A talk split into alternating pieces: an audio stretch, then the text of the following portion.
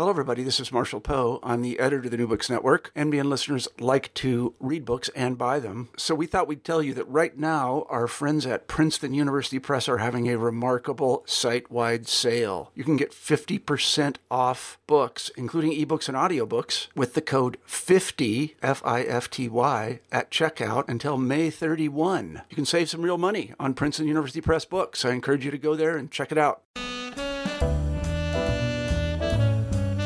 Everyone, and welcome back to New Books and Food, a podcast channel on the New Books Network. I'm Carrie Tippen, the host of the channel.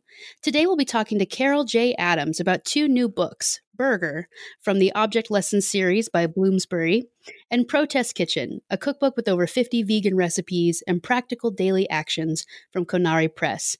Both books were published in 2018.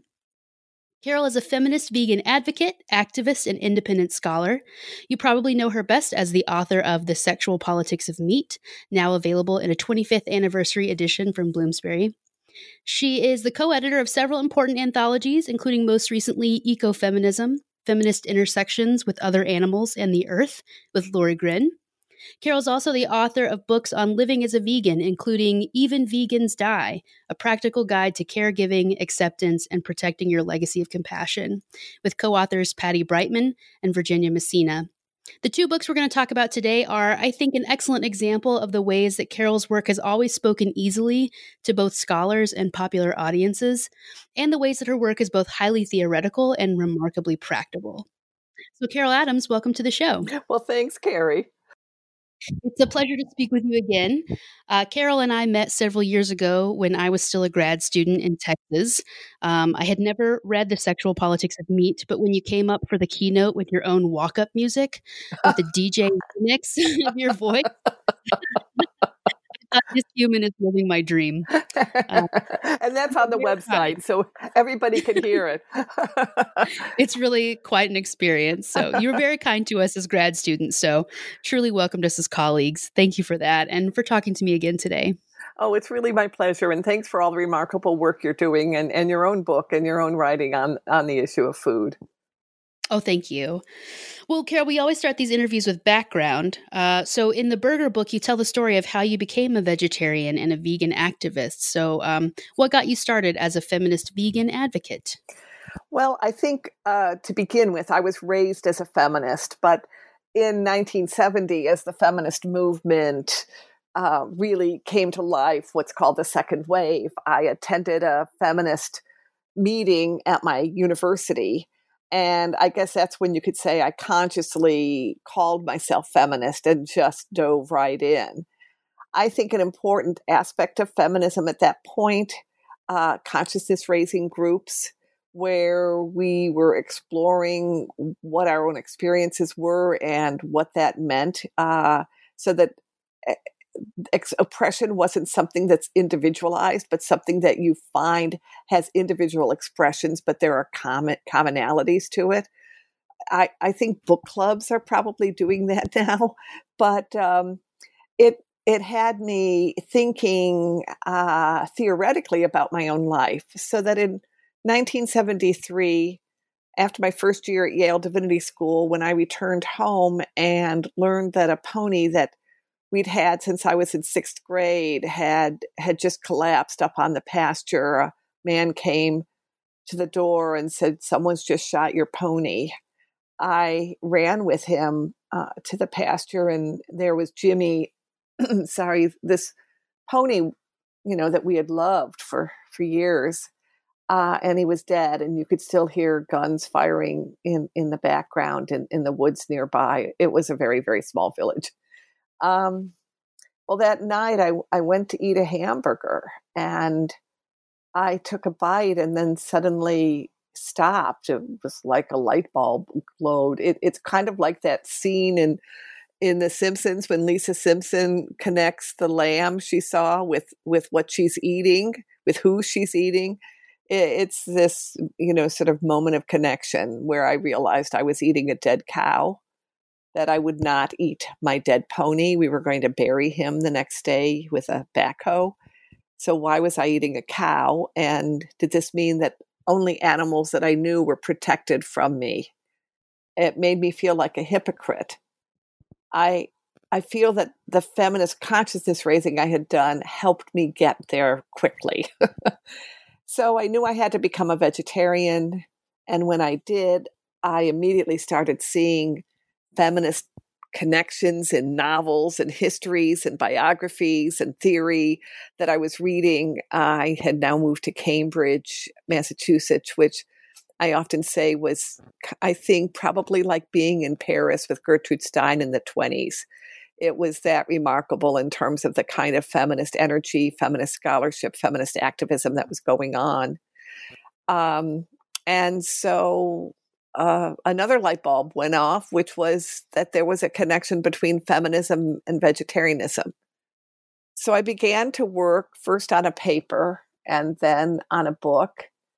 But at first, the book seemed to only argue, well, there's this connection and then there's that connection. It, it did not have a theory. So even though I had a good draft and I even had a publisher in 1976, I decided to to pull it, not not have it published. And I spent 13 years as a rural community activist, well, 12 years as a rural community activist, and all the time in the back of my mind, I was um, sort of working, synthesizing what the connections were. And as I did that, I realized that I needed to deal with the issue of dairy and eggs because whether you eat dairy or eggs is the difference between a vegetarian and a vegan. And I think there are a lot of people who think, oh, well, I've done enough. I've done enough. I'm vegetarian. I don't have to think about this. And I, I just say for people who, in any way, are, are trying to deal with consciousness about food, always beware when you think you've done enough. anyway, I, I was working with a term from the 19th century called animalized protein it, it was recognizing that that all protein originates as vegetable protein, and then we use animals to put that food at a great cost to the environment uh, and and uh, agricultural products. There, as we know, protein factories in reverse to produce animalized protein. And I thought, well, well, what what's dairy and eggs? We're we're putting that through female bodies, and so I coined the term feminized protein once I did that, I, I realized I had to become a vegan. And I've really never looked back. I'll tell you, veganism is a delightful, wonderful, exciting uh, cuisine. And every day, chefs are showing us new things that can be done. So it was a little longer than a soundbite, but that's my story of evolution. I think that's great. So, as perhaps the vegan feminist, as far as I'm concerned, uh, how did you come to write a book about the burger? I mean, I can imagine this book being written from any other person would have been completely different. So, how did you come to the project? Well, uh, I was visiting the London office of Bloomsbury, where my publisher for the 25th anniversary edition was was based. They um, they publish in from the British office a series called Bloomsbury Revelations, where books that they felt changed consciousness, as it were, are are brought into this series. And for the 25th anniversary edition, Sexual Politics of Meat became a Bloomsbury Revelations book. So I was stopped in to see my editor, and I was uh, uh, he had some of these books, object lessons books, and I just I could not praise this series enough. It is so fascinating. Telephone booth or personal stereo or driver's license or questionnaire. There is so much to learn. And they're they all have well, I, I'm trying to think of what a good metaphor is because they're all, all only supposed to be 25 to 30,000 words. It, it's like you're working within a net and or you've accepted um, a certain perimeter and I was sitting talking to him and I looked and I said, wouldn't it be fun to do the burger for object lessons? And I proposed it and they all agreed. The uh, object lessons is edited in New York and it has two series editors uh, who are uh, just uh, remarkable Ian Bogost and Christopher Schaberg, and very talented.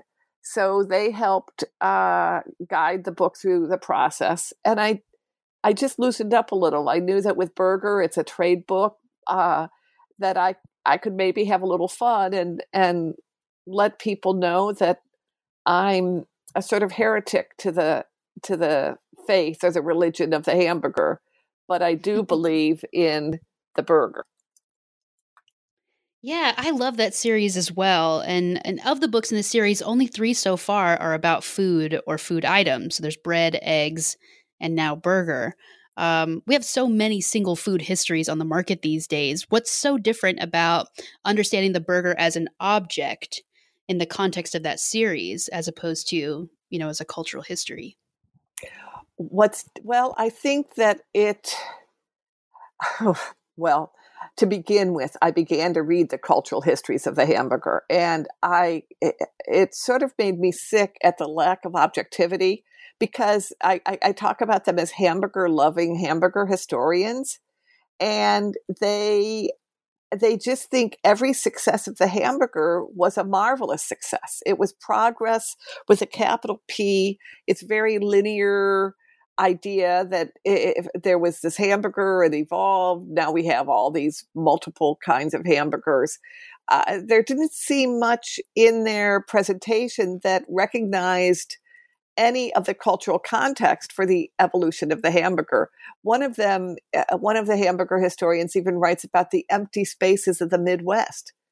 Um, but in fact, when you look at how the hamburger evolved, or what were the conditions that created the ability to have the hamburger? It's all tied up with what historians and scholars call white settler colonialism, which means that the land that we know of as the United States was uh, it was a colonial project which involved settlers taking over the land that had once been the land of a variety of Native American nations. And it's nowhere more true than in the Midwest after the Civil War. When cattle are being moved uh, from Texas north, I mean, first of all, we should footnote and say there were no cows on the land we know of as North America until Europeans brought them. Uh, Spanish uh, the Spaniards brought them in the 16th century, and the English, the British brought them in the uh, 17th century. So anything having to do with cows is is very recent to this land. And cows, uh, Jeremy Rifkin calls cows hooved locusts. Even in the 19th century, in the middle of the Civil War, there was an early environmental writer and he talked about how much land cows take versus growing plants. But uh, you know people call it beef madness uh, a variety of things.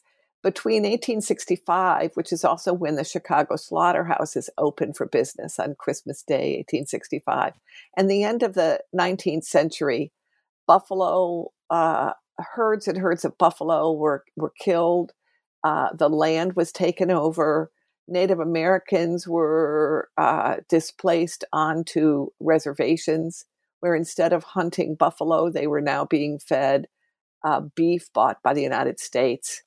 And uh, one of the remarkable innovations, uh, because cows want to move, was the creation of the of barbed wire in 1873 called the devil's rope. It's unusual in the sense that it is the being trying to escape who causes their own injuries. It, it's sort of a very perverse form of violence where your desire for liberation uh, immediately injures you as you push against the barbed wire.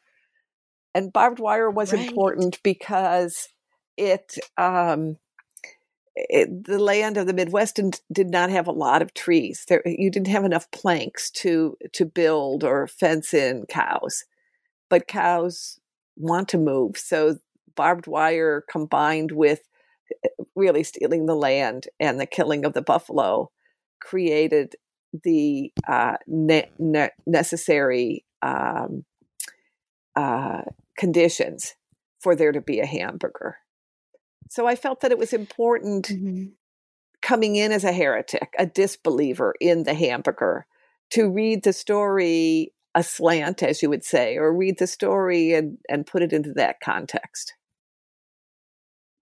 Right. And I was fascinated by that section. I definitely want to ask you about it more. Um, you know, I grew up on a West Texas farm with a few cows and pigs, and I was probably 15 before I knew it was barbed wire and not bob wire. Oh.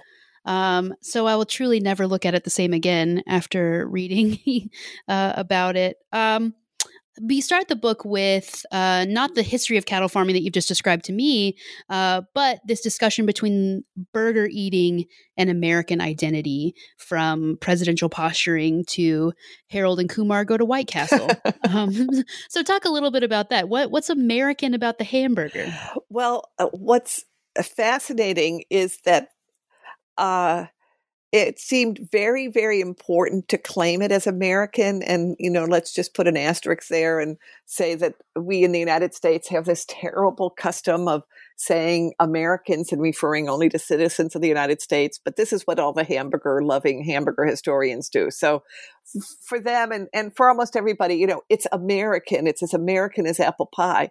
And one of the things I found in, in the histories is how often the histories tie in with some form of Americana. It was created for the 4th of July. It was created at a county fair. Things that are very associated with some aspect of being living in the United States then get associated eh, eh, and lend their imprimatur to this hamburger. So I begin by looking at um, this politics of of claiming uh, the hamburger as an American innovation, invention, even though some have claimed that it came from sailors coming from Hamburg, Germany, and that they brought these on on ships to the United States, or it came by uh, by immigrants.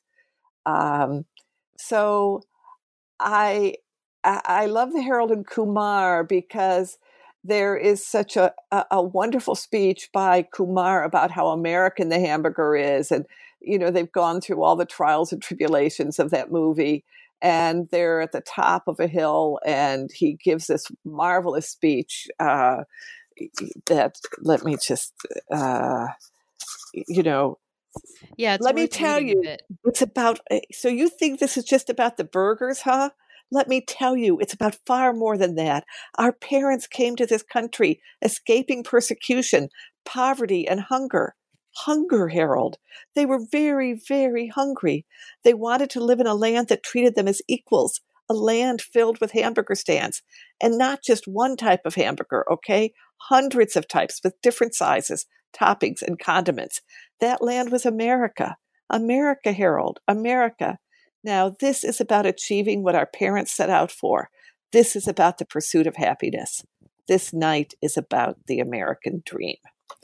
Mm. and you know, you know they're having fun, but you but you can read straight out reviews of hamburgers in local papers from around the country, and they're kind of saying the same thing, not quite right, so without the, the, sarcasm.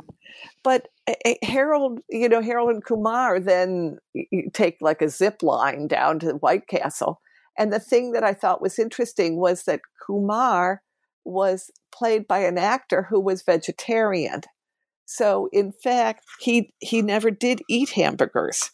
He was eating uh, Kal Penn was eating veggie burgers that White Castle prepared for him 10 years before they marketed a veggie burger and 12 or 13 years before they started selling impossible burgers. So that first chapter what I wanted to look at was slippage. It, is it mm-hmm. what we think it is?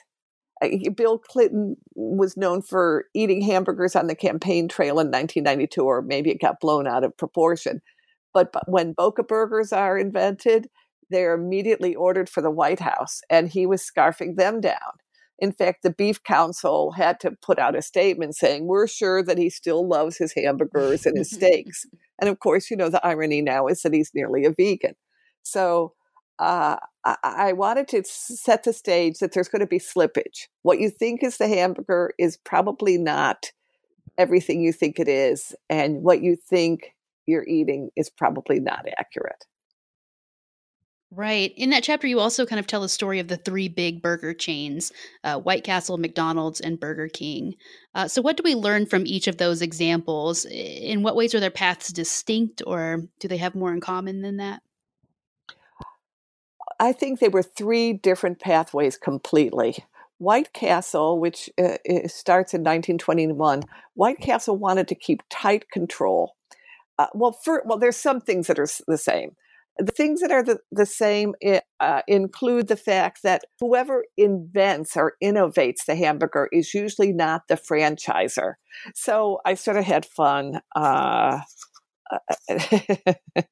the the the history of the hamburger features a features a man, the inventor, American of course. There he was toiling on his own when he had a bright idea, the Edison of fast food, the Alexander Graham Bell of bread and animal flesh. But the difference is that Edison and Graham Bell consolidated their innovations and became the people who patented it and also the people who made the money off of it. But in the case of those three franchises or three businesses, the innovators were not the franchisers. So, for instance, it's uh, this man in 1916 innovates with the burger with some fried onions, and that becomes the basis for White Castle.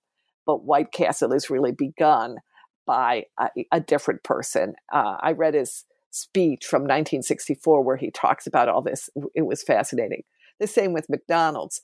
McDonald's after World War II, the two McDonald brothers, and this is captured in the in the movie uh, uh, that was done a couple years ago. Uh, they they closed down their business and they decide to simplify the menu. They're not going to have you know, I, uh, roller skating p- girls going out and taking the order. People are going to have to come up for the order, and they're going to. They designed special um, uh, equipment so that they could uh, make hamburgers. So they they narrowed it down to I think ten different things they offered. Well, then Ray Kroc learns about it, and he slowly takes over, and in such a way that uh, McDonald's number one is not recognized as their store, but as the store he opened in the Midwest. Uh, he also, the McDonald's franchises really benefited from the fact that the real estate was owned by McDonald's, but the franchisers, you know, say you or I wanted to run a McDonald's in Pittsburgh or here in Dallas, we would be paying the taxes on the land and and and uh, and rent for the land or the mortgage on the land. So uh, they quickly accumulated a lot of real estate, and that's what stabilized uh, McDonald's and Burger King, uh, which uh, was started in uh, Florida. They try they innovated with with an equipment in terms of how they were going to prepare the burger that was unusual and and um, great. But by 1967, they sold.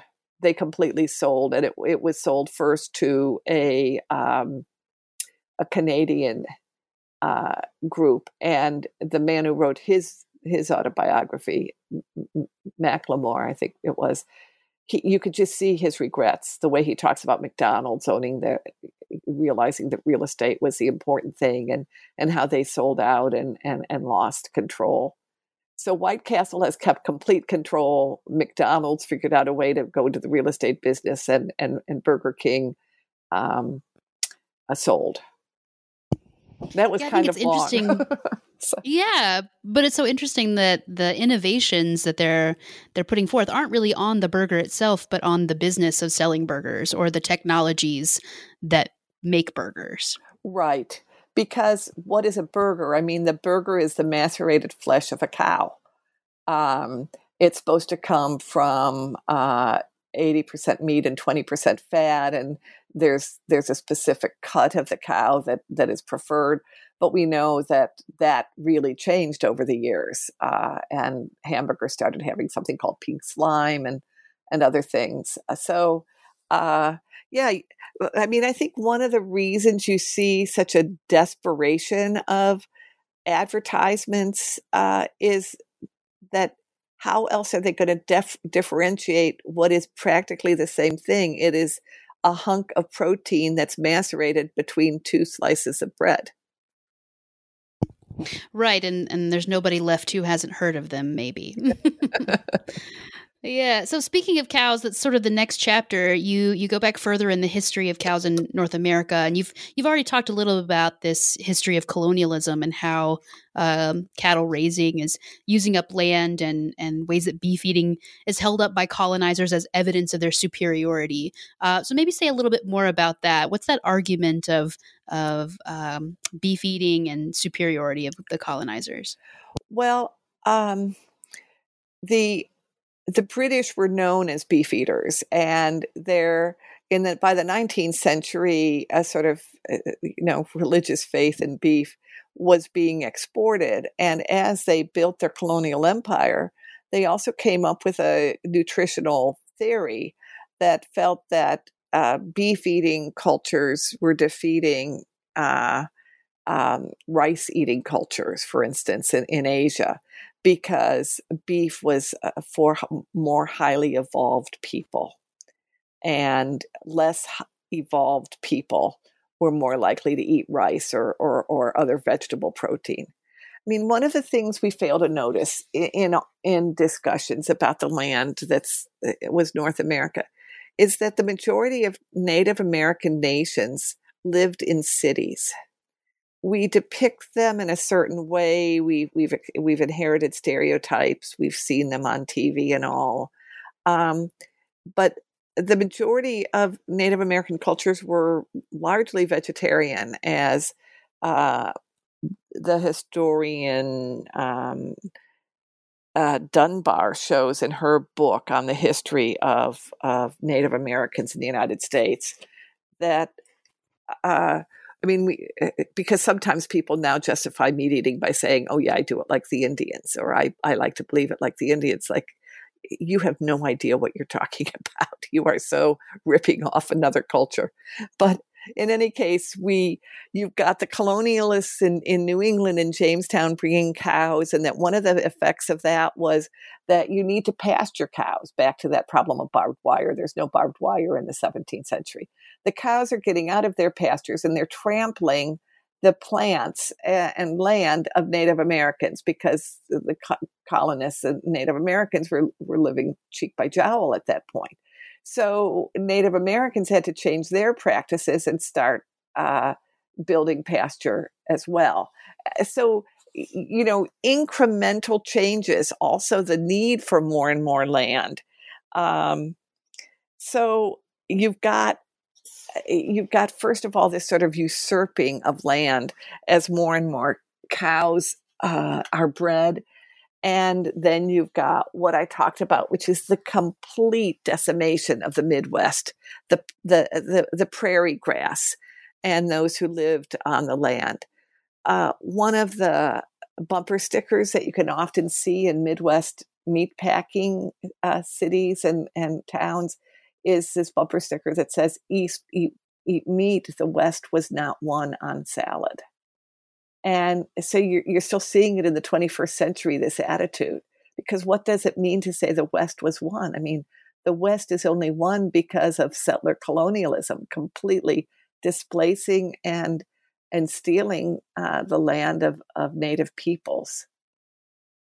So I'm looking. I, I'm just. I'm looking at how the cow ends up being, in a sense, becomes a tool for for whites in in displacing and, and controlling uh, Native Americans.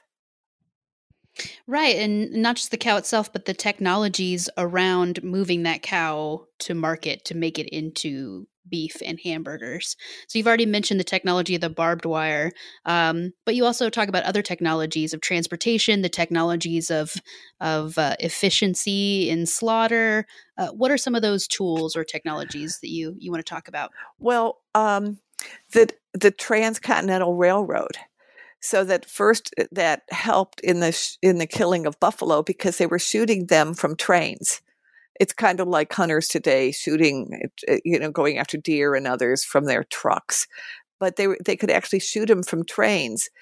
Then refrigeration uh, was created, and so the trains could move the slaughtered animal parts rather than the whole animal.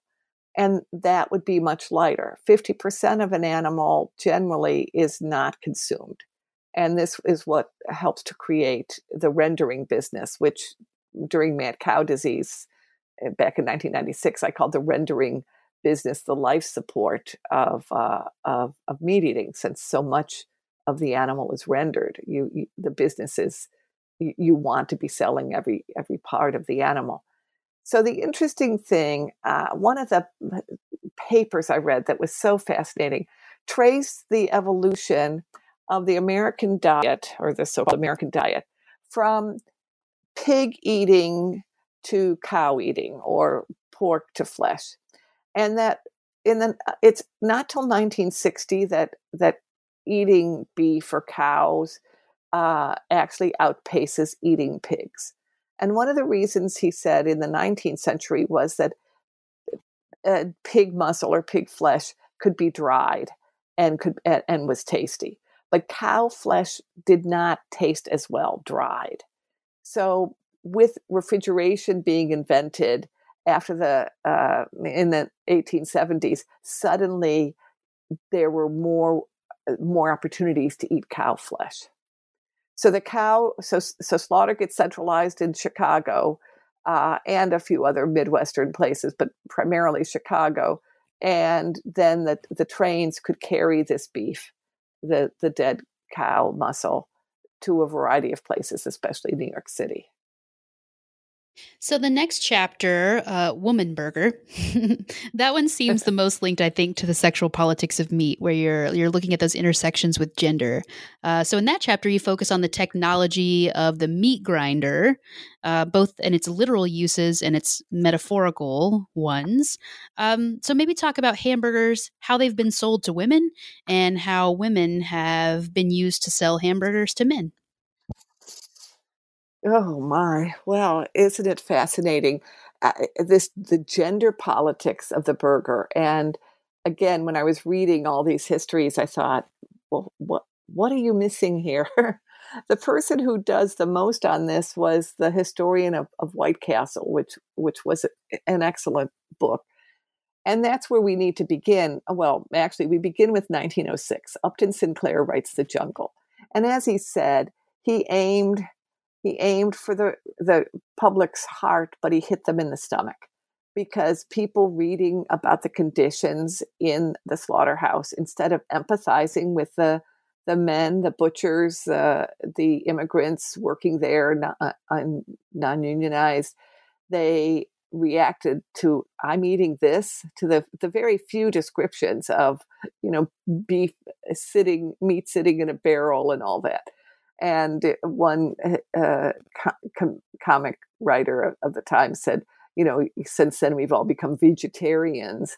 Um, but it made women suspicious of macerated meat. They could not see what it was in it. And so the meat grinder was a very important thing that you would, even when I was growing up, my mother would ha- send us uptown and we would pick, we would ask for a, slice of meat. Uh, I don't remember what it, what kind it was, and we would uh, uh, he would the the owner would put the meat to a, a meat grinder so that you knew it was fresh and you knew it was all exactly what it purported to be. So White Castle decides it's got to allay the fears of women. And it was very creative. It, it, it created during the Depression a woman who was like the equivalent of Betty Crocker and she would reach out to um, club women and come with her bags of White Castle and then invite them back to the White Castle in their neighborhood for them to see how clean it was so that to to make them feel comfortable that that yes you could eat the food from there. They also did campaigns give mother a night out uh, you know bring her white castle burgers. After world war ii uh, I think that in the 50s, there was this recognition that women, it's sort of like the problem that has no name, as, as Betty Friedan called it. So it did have a name. I'd call it patriarchy. Uh, but women did not want necessarily to be back in the kitchen, especially those who'd worked during World War II. And so the hamburger becomes a way of having a family event, going to a hamburger joint, which really had its heyday in the 50s and early 60s. And uh, by the late 60s, then these play areas are innovated. I'll just put a footnote here. Almost every innovation of McDonald's did not come from Ray Kroc. It came from one of the franchisers. And so did, you know, these play areas. So you ha- you recognize that women needed childcare, but you're not going to get childcare, but you can get a place where where where you could sit and chat with someone. Um, so there's always marketing to women but then there was also marketing to men via women, which is, uh, you know, what I have called the sexual politics of meat. Seeing women as the burger, or seeing women uh, or young women, very buxom women, eating a hamburger, very salacious. Uh, I talk about Burger King and, and Carl's Jr. competing for the sort of fraternity uh, consumer the young 16 to, to 30 consumer who uh, you know they're they're all sharing in the joke that women are objects and so is the hamburger yeah what are some of those more egregious um, advertisements of women as burgers?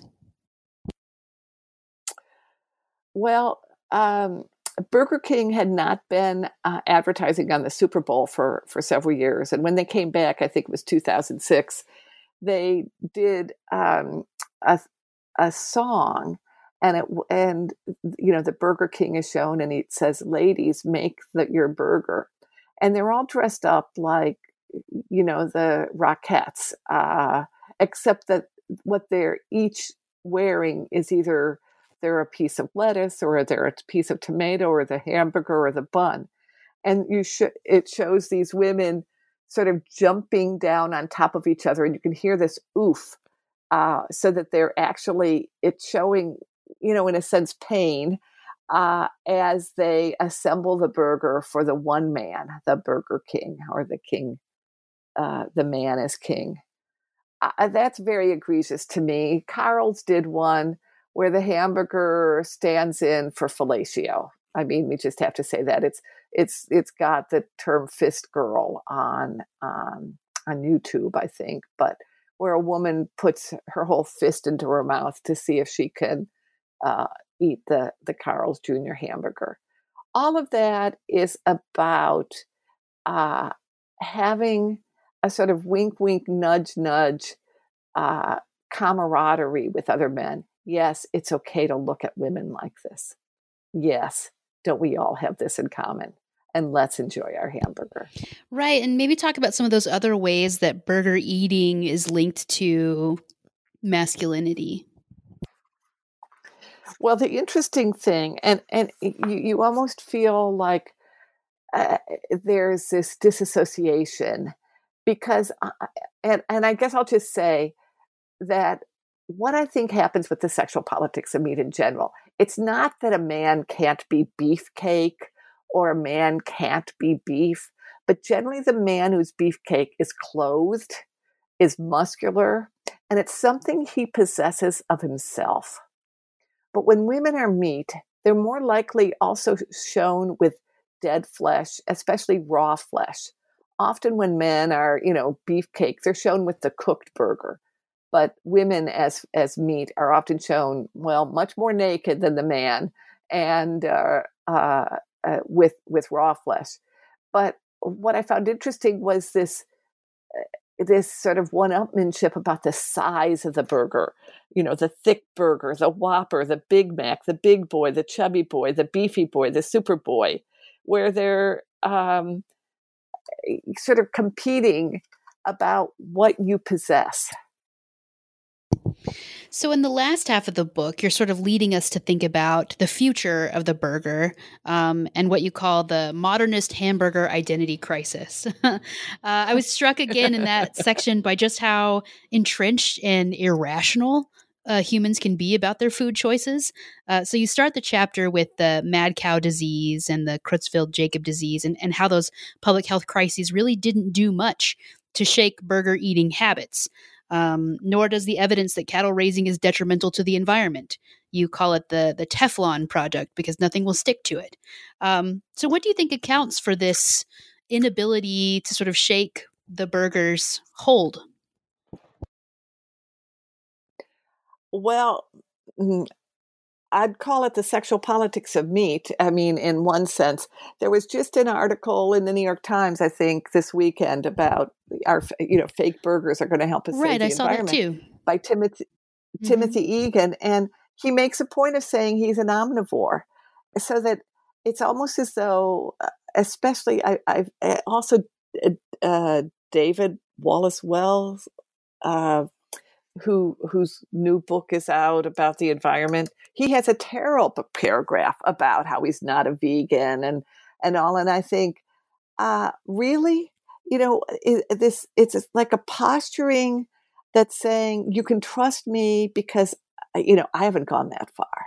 You can trust me because you know i don't actually care about animals so i think first of all we have to recognize that animals are completely instru- instrumentalized in our culture but cows especially. I'm updating the pornography of meat right now, and I'm adding a chapter called Filthy Cow. The attitudes towards cows in our culture. Well, look what it, I mean, old cow, you're a cow, uh, about women. Cows are as though they're fat. And I mean, we have made them this way, and then we blame them for being that way. But there is so much effort put into not caring about them. And I think that we also are trained to believe that our appetites matter and can't be changed. Uh, that's one of the interesting things about the plant-based meats is that they're showing, you know, you can have your burger and eat it too and it's not coming from a dead cow. It's not requiring slaughterhouse uh, workers to work in terribly dangerous conditions and non-unionized conditions and you're uh, I, I, think as i quoted the sexual politics of meat um, it's hard oh mortals it's hard to speak uh, to the stomach that has no ears. People become convinced that their own choices don't matter and uh, though vegetarianism did increase during mad cow disease, McDonald's immediately introduced a veggie burger in London within days, in which mad cow disease was was uh, known. I, I mean, we have to recognize that the entire structure of the United States is towards meat eating. That the federal government gives subsidies. Uh, right now, the whole crisis of dairy cows, when we know that uh, at least 25%, uh, if not more, of hamburgers comes from dairy cows who are just completely exhausted. And 25% of dairy cows, when they're killed, are pregnant. Oh, wow. I, I, I've tried to, t- you know, somebody will say, I just love my hamburger. And I'll say, 25% of, of cows who are killed are pregnant. How, how, does that make you feel? Oh, I don't want to think about it. Oh, right. don't tell me. So I, I think also that people people already know they just don't know how to connect you know the heart and the mind and the stomach into into one um, sort of uh, unique and integrated being who can act on that knowledge. Yeah. Uh, so the last two, so i mean go ahead. I, I i guess you know i talk about the concept of the absent referent, how animals are absent reference in meat eating. And as a result, we don't see them, how they have to fart and, uh, you know, discharge manure and drink water. Once they're disaggregated, um, we don't ever encounter the facts of what it really means, the, the weight of our decision. And so uh, anything that helps people sort of connect and think, well, I like burgers, but uh, do I don't have to eat a cow to get a burger. I don't have to trample the environment through through my meat eating. I, I like to see the idea of people feeling liberated into uh, recognizing their own power. And I think in our country right now, we're encouraged to believe we're powerless. Right. And so the your last two chapters on the veggie burger and the moonshot burger, um, the impossible burger and beyond burger, um, what do you what effect do you think those alternatives are going to have on burger eating habits of the future? Well, I'm hoping that in 20 years we're not eating cows. Uh, we need to act that quickly for the environment. Uh, I think the biggest challenge is can Beyond Burger and Impossible Burger, and there's a third, um, a Hungry Burger, which is uh, the Hungry Planet Burger, which is really remarkable too. They've each just like McDonald's, White Castle, and Burger King had different approaches to to marketing. Uh, uh Beyond Burger, Impossible Burger, and uh, Hungry Planet have as well. Beyond Burger wanting to get um, burgers right into the meat departments of grocery stores. Impossible Burgers first going through restaurants to make to, to work with chefs, and Hungry Planet that's worked directly with chefs and gotten into high schools and hospitals and a variety of institutions. And now they're uh, marketed, I think, through the vegetarian site, uh, vegetarian.com. I'll have to look. Uh, and they're they're very tasty burgers too. I think their biggest challenge for all three is scaling up uh, because uh, there's been such a demand.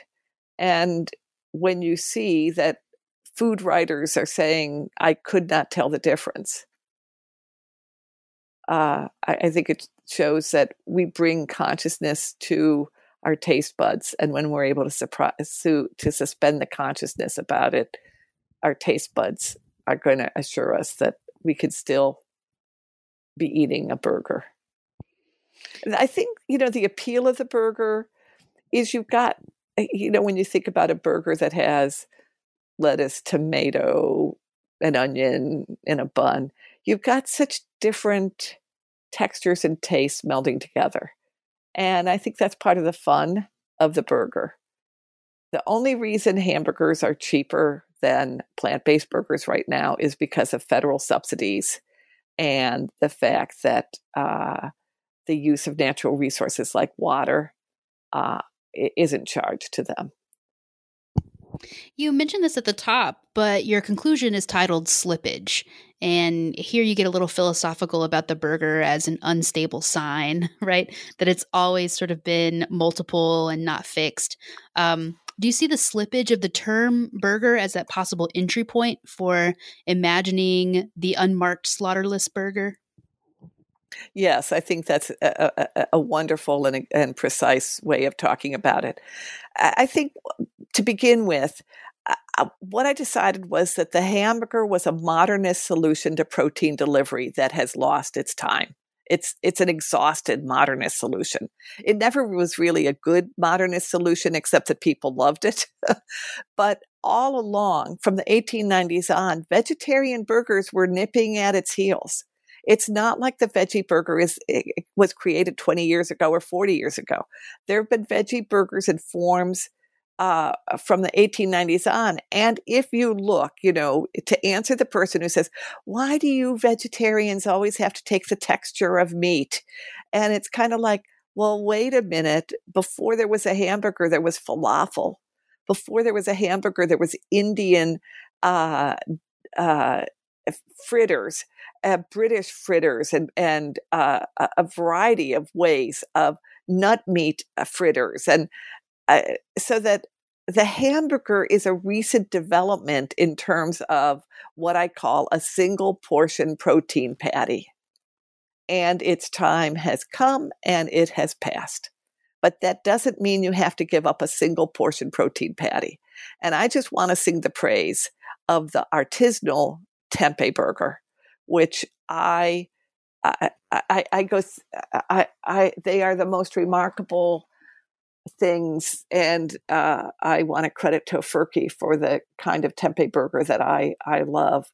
And um, we don't need to only be eating the plant based meats. We can make wonderful walnut burgers or black bean burgers or beet burgers. I, uh, an artist I'm friends with, did a chart for me uh, of uh, or did an image based on a chart I created of all the different ways to make a veggie burger So I, I, I just like to say it, it's a DIY project as well for people who love to be in the kitchen and who love food. You can make a different veggie burger every day of the week for a year and, and not have exhausted sort of the delights of, of co- combining different veggie foods. And in doing that, you are hearkening to a tradition that's probably, you know, as old as 2500 BCE in southern India. That's excellent. And that's a good transition into maybe talking about the cookbook, um, talking to some people who enjoy being in the kitchen. Um, so, again, the cookbook is titled Protest Kitchen Fight Injustice, Save the Planet, and Fuel Your Resistance One Meal at a Time, uh, co authored with Virginia Messina. Um, it seems to be doing what you mentioned earlier about bridging that gap between knowing and doing. Um, you even write in the introduction it's one thing to know and another to act on what you know. Um, so, where did the idea for the cookbook come from? Why write a cookbook in the middle of all the other kinds of writing that you do? Uh, well, it's not the first one. I, I also did it in Living Among Meat Eaters, where I I put in some of the recipes that I felt had had tricked meat eaters, not tricked. Uh, I would never do that, uh, uh, but that meat eaters had loved, like a actually a, a, walnut balls, which could also have been a, a, a patty. But um, well, I'll tell you, the book uh, idea came to me in uh, early December 2016 because I was sick at heart at what had happened in the election that year. And I realized that I wanted to write a book and, and with, with Ginny and call it the anti Trump diet. And show people who are progressive and liberal or people who who care about basic issues like not imprisoning immigrant babies that there is a connection between what we're eating, who we're eating, and our politics and social justice. And so um, we wanted to make it an empowering book so that you weren't just reading here here are the food justice issues related to eating animals and dairy. Here are the climate change issues related to eating animals and dairy. Here here's the compassion issues. We we wanted to give people the information, but also the wherewithal to make small changes. Like once you understand that dairy, it's actually a very racist thing too. The way we've had dairy uh, recommendations for daily eating in the United States when the majority of people around the world, people of color, ha- have lactose intolerance, uh, which is why we shouldn't call it lactose intolerance since they're the norm. Uh, it's what would you know? It's those of us who who uh, can tolerate lactose who are actually not the norm. Um, but we wanted to once we we showed that here's the information. Here, here's what you could do about it. For instance, uh, do do a plant milk testing here's here are the different plant milks and here's what's really good for baking and here's what's really good for drinking and and so we wanted to give people step by step guidance and empower them to see that change is possible and it's delicious Right. You you write in the book um, during a time when you feel disempowered, your food choices can be a source of empowerment. And clearly, your work is really built on that idea that individual food choices matter on that much larger social, environmental, perhaps even spiritual scale. Um, and you you introduce the idea of 30 days of action that the the book is sort of laid out with daily actions that one could take um, paired with an issue that you've described. Um, so um, maybe talk a little bit about like one of those examples of uh, an issue and then the very practical step toward resolving the problem. Well um, a, a couple would be for instance under compassion. What do we do about the fact that we we we we have a caring heart that we haven't learned how to access so, first of all, caring involves hospitality. Uh, caring involves uh, caring about what's happening at the border. But caring also involves caring about what's happening to the animals. And one of the things we talk about there is fishes. I mean, fishes drowned in our air. Anybody who's ever been afraid because they thought they were drowning can identify the panic and experience of not being able to breathe. Well, that's what happens to fish out of water. And so we try to um, talk about fish as an example. And so we have a, a, a vegan fish dish as a recipe, or try a chicken dish because chickens often are, uh, you know, they're they're we don't see them as individuals, or bring children to an animal sanctuary so that they can interact. Under the misogyny chapter, where we talk about the use of female animals, we then uh, provide a recipe for uh, you know a, a, vegan egg salad and um, we have a chapter where we talk about uh, we called it dreaming of an inclusive democracy because one of the things that you'll notice with trump but it's not just trump is how he animalizes his opponents and he animalizes immigrants and he animalizes especially women of color so what we're looking at in that chapter is the process of animalizing a human and, and where does that power come from? It comes from the fact that animals are already animalized. And by that I mean we already don't care about them because we don't see them as human. And we think we only have to treat humans correctly. Well, the, eh, eh, one of the very concrete forms of oppression is to uh, target groups who you want to oppress and then equate them with or use language about animals for them. And we see that in, in the current immigrant um, tragedy and and obscenity uh, that we're uh, experiencing in our culture right now. So, for instance, for that chapter, we talked about pack your freezer with snacks for protest days. Um, for instance, I went to DFW right after the so-called Muslim ban, the immigrant ban uh, was passed the minute Trump was uh, inaugurated and it was funny. I mean, people brought lots of food. There were uh, Thin Mints, which which are vegan but not uh, fair trade chocolate. Um, so pack your freezer with snacks for protest days, like peanut butter oat energy bars, and then um, stock up on vegan convenience food so you can be out on the streets marching and and so that you're always eh, able to make meals with minimal uh, cooking.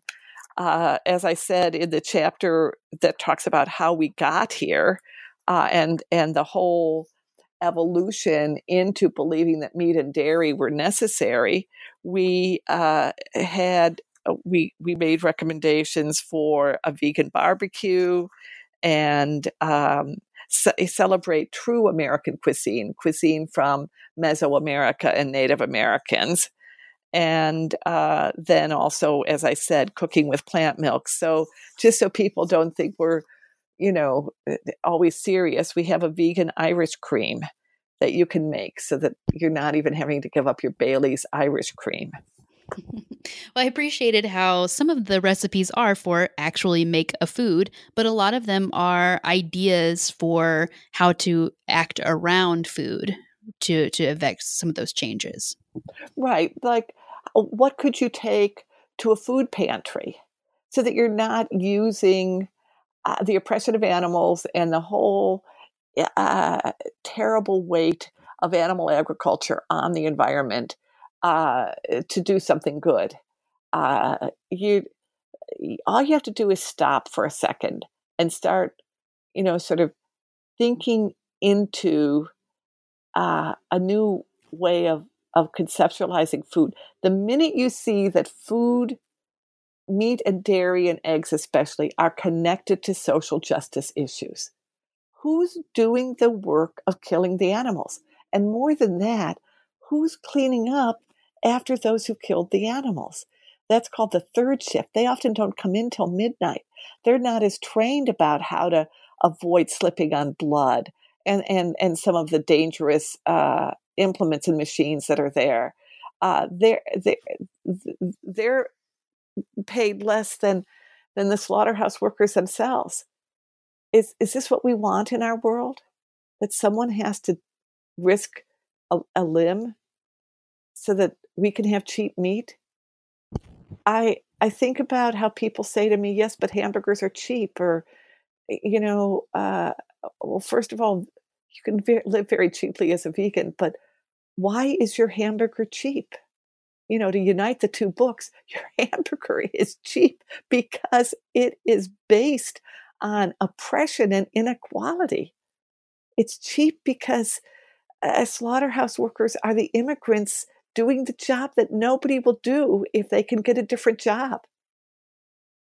It's so mm-hmm. so uh, you know to to recognize that everything we're eating has a context that is a social context that impacts the whole world, really.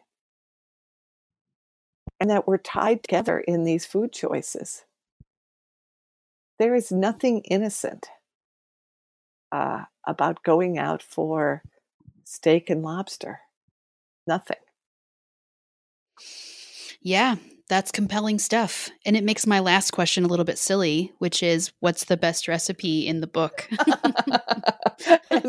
we we discussed that. We were asked that by someone and we came up with my mac and cheese and um, the, these slow baked tomatoes. And Ginny said the reason was because they both have a lot of umami with them. And umami is this deep taste. It's associated for me with mushrooms and tamari. And when people think they're missing meat, what they might be missing is umami, or they might also be missing iron, I found. But uh, I'm not a nutritionist, but I will say my mac and cheese is a very, very rich mac and cheese that I actually created for that uh, the night before your the conference where I met you. I knew oh. I knew a lot of scholars were coming in that I knew, and I said, "Come and have a barbecue, a vegan barbecue at my house." And um, so there were scholars from all over who came in, you know, the night before. And this mac and cheese is made with a slow cooker, and it's made with some vegan cheese and some vegan, uh, uh some tofu and some coconut milk and some uh, soy milk and uh, it just and I throw in a, a, bag of kale to redeem it as though that can redeem it. but one of the people staying here got up in the middle of the night and foraged in the refrigerator to to get some. So I felt like that's oh. testimony for it. It's a it's uh, it's a very good recipe and uh, has been approved uh, by many taste testers because I That's also excellent. do a I do a vegan I used to do a vegan barbecue every summer on the 4th of July for members of a, a, a, church here in, in Dallas, and it was mainly octogenarians and nonagenarians. Not only did they go back for my ribs, which were made from Miyoko's uh, vegan home pantry, but they went back for my mac and cheese. One nonagenarian went back three times for that mac and cheese.